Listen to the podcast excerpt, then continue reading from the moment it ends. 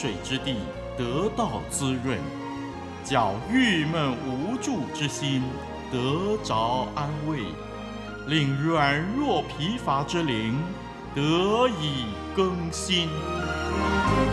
欢迎同来之曲《清泉甘露》。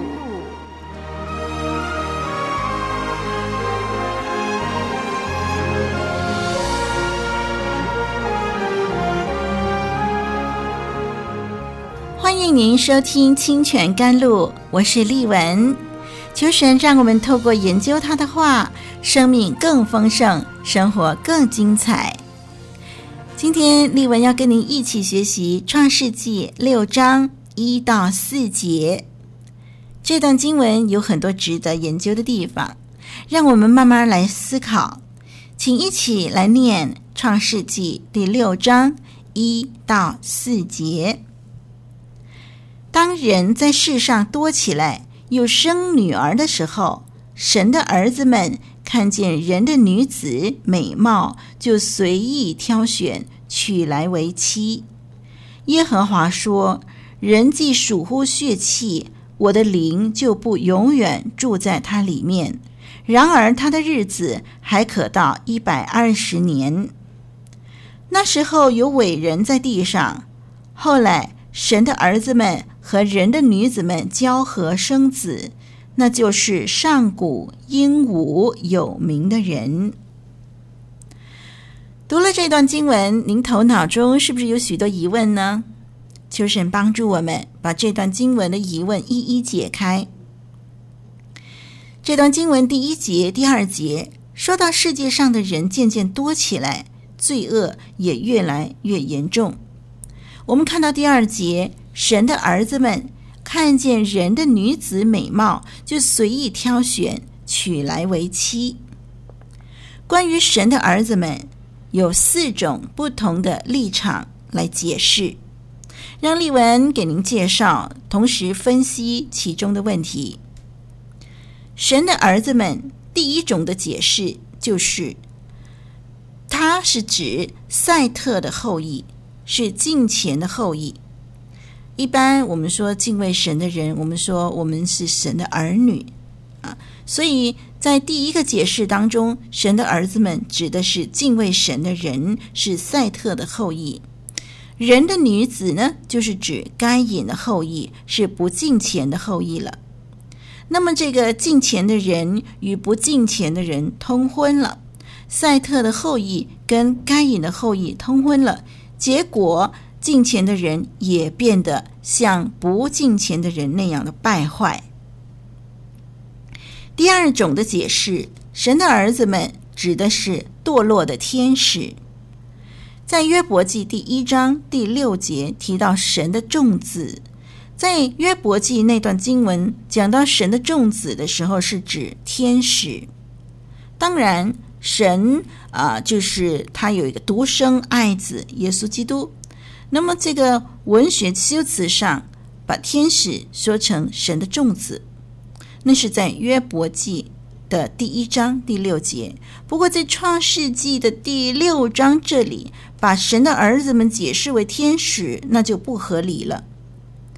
虽然在古代神话当中，天使和人之间的通婚同居都呃略有所闻，可是我们从圣经的观点来看。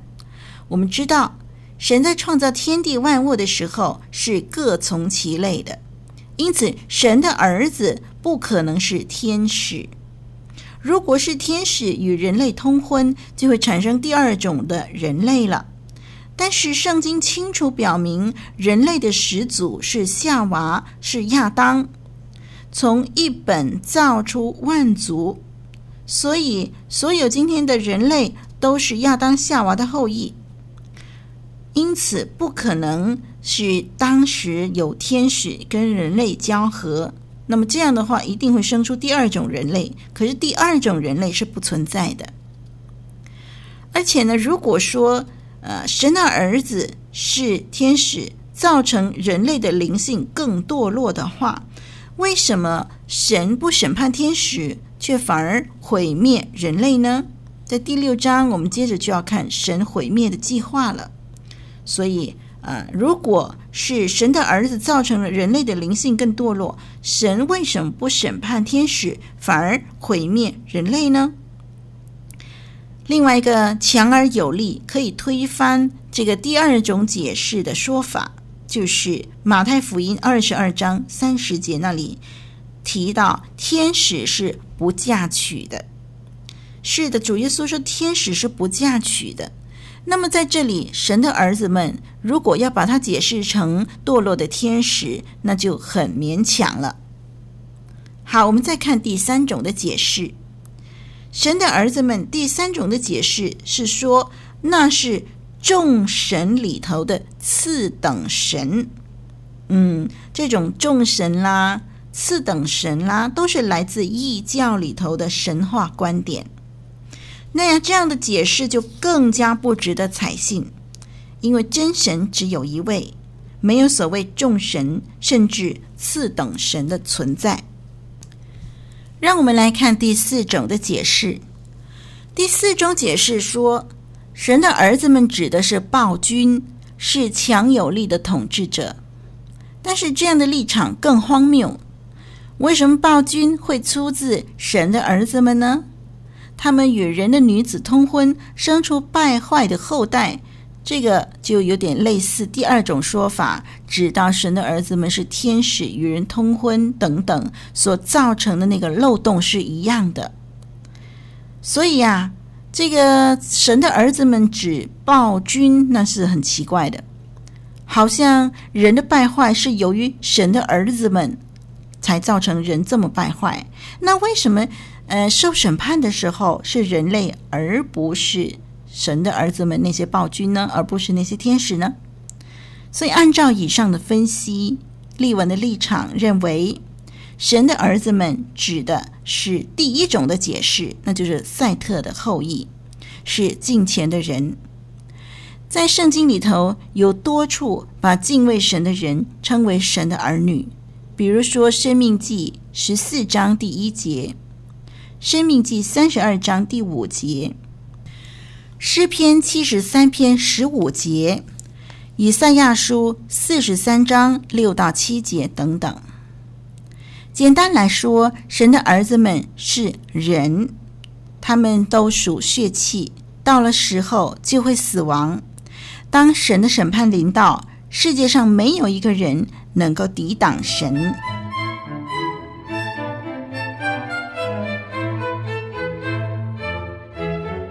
您正在收听的节目是由活水之声录音室所制作的。我们天天竭尽所能为您提供最优质的节目。网址是 www.dot.livingwaterstudio.dot.net，l i v i n g w a t e r s t u d i o 点 n e t。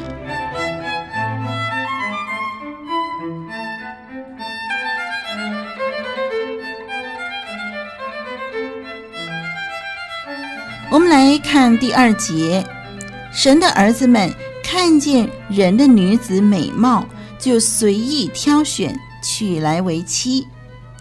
让我们注意这一节经文当中的“看见”、“美貌”、“娶”这些字眼。我们想到在创世纪第三章第六节，夏娃在伊甸园当中的堕落，当夏娃看到果子是好的。他拿了，并且吃了。在创世纪第三章第六节说：“他见那棵树的果子好做食物，也悦人的眼目，且是可喜爱的，能使人有智慧，就摘下果子来吃了。”这个跟我们今天要研究的第六章第二节的经文有相似之处哦。你看，神的儿子们看见人的女子。这个看见就对照夏娃的见那果子好做食物的见，然后神的儿子们看见人的女子怎么样呢？美貌，美貌对照这个夏娃见那个果子好做食物，悦人眼目，可喜爱的，能使人有智慧。那神的儿子们就把人的女子呢，怎么样娶来为妻？娶对照夏娃的摘下果子吃了，所以看见对照见美貌对照好做食物，悦人眼目，可喜爱的，使人有智慧。取对照摘下果子吃了。我们看见人的堕落、犯罪的过程，总是跟这个程序有一些的关系。先看到了，先认为，哎，这个东西多好多好，最后就不顾一切的就把它占为己有。总是跟我们的肉体的情欲、眼目的情欲、今生的骄傲有很大的关系。弟兄姐妹，求主保守我们的眼睛，我们的肉体的情欲。求主保守，让我们不致成为我们犯罪的起点。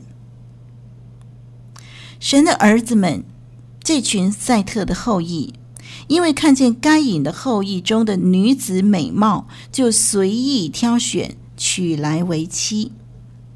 这种婚姻可能产生有名并且大能的后代，但是依然是必死的凡人，受罪的捆绑。活在咒诅之下。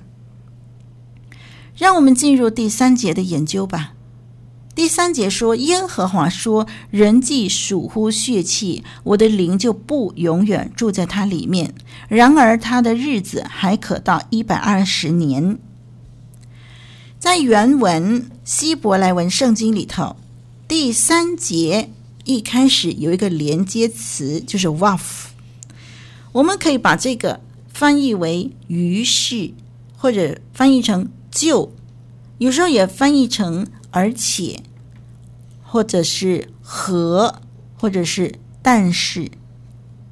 那么 NIV 英文圣经在这里呢，就翻译成 “Then, then the Lord said”。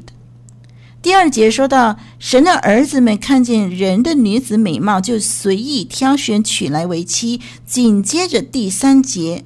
可以这样翻译，就是于是耶和华就说：“嗯，这个表示什么呢？神的儿子们娶人的女子为妻这件事情啊，就引起了神说了以下的话，也就是第三节的内容。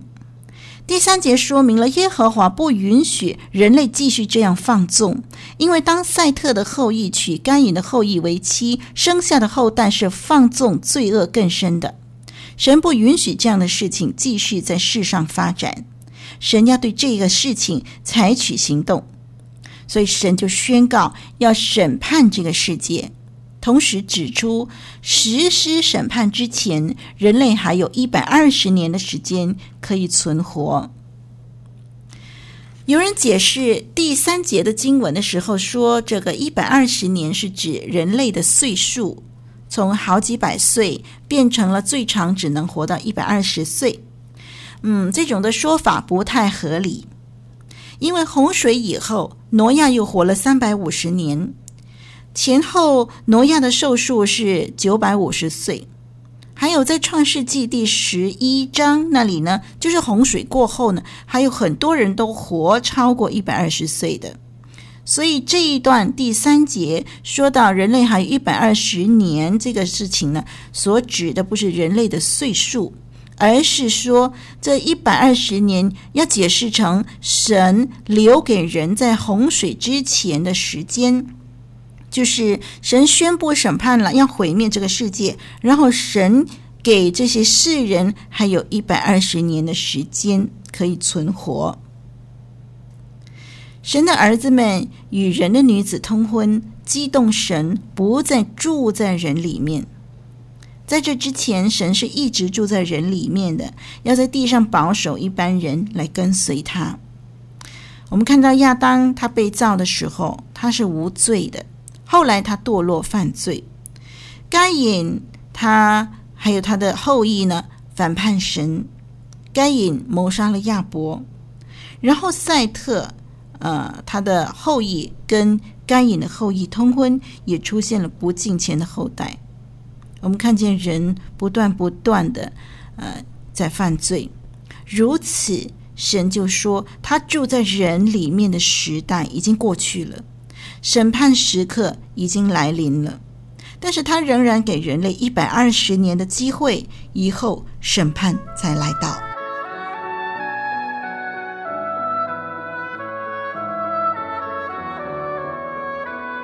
古老的故事，真实的历史，一部述说世界起源的书，《创世纪》，追源溯本，借古喻今。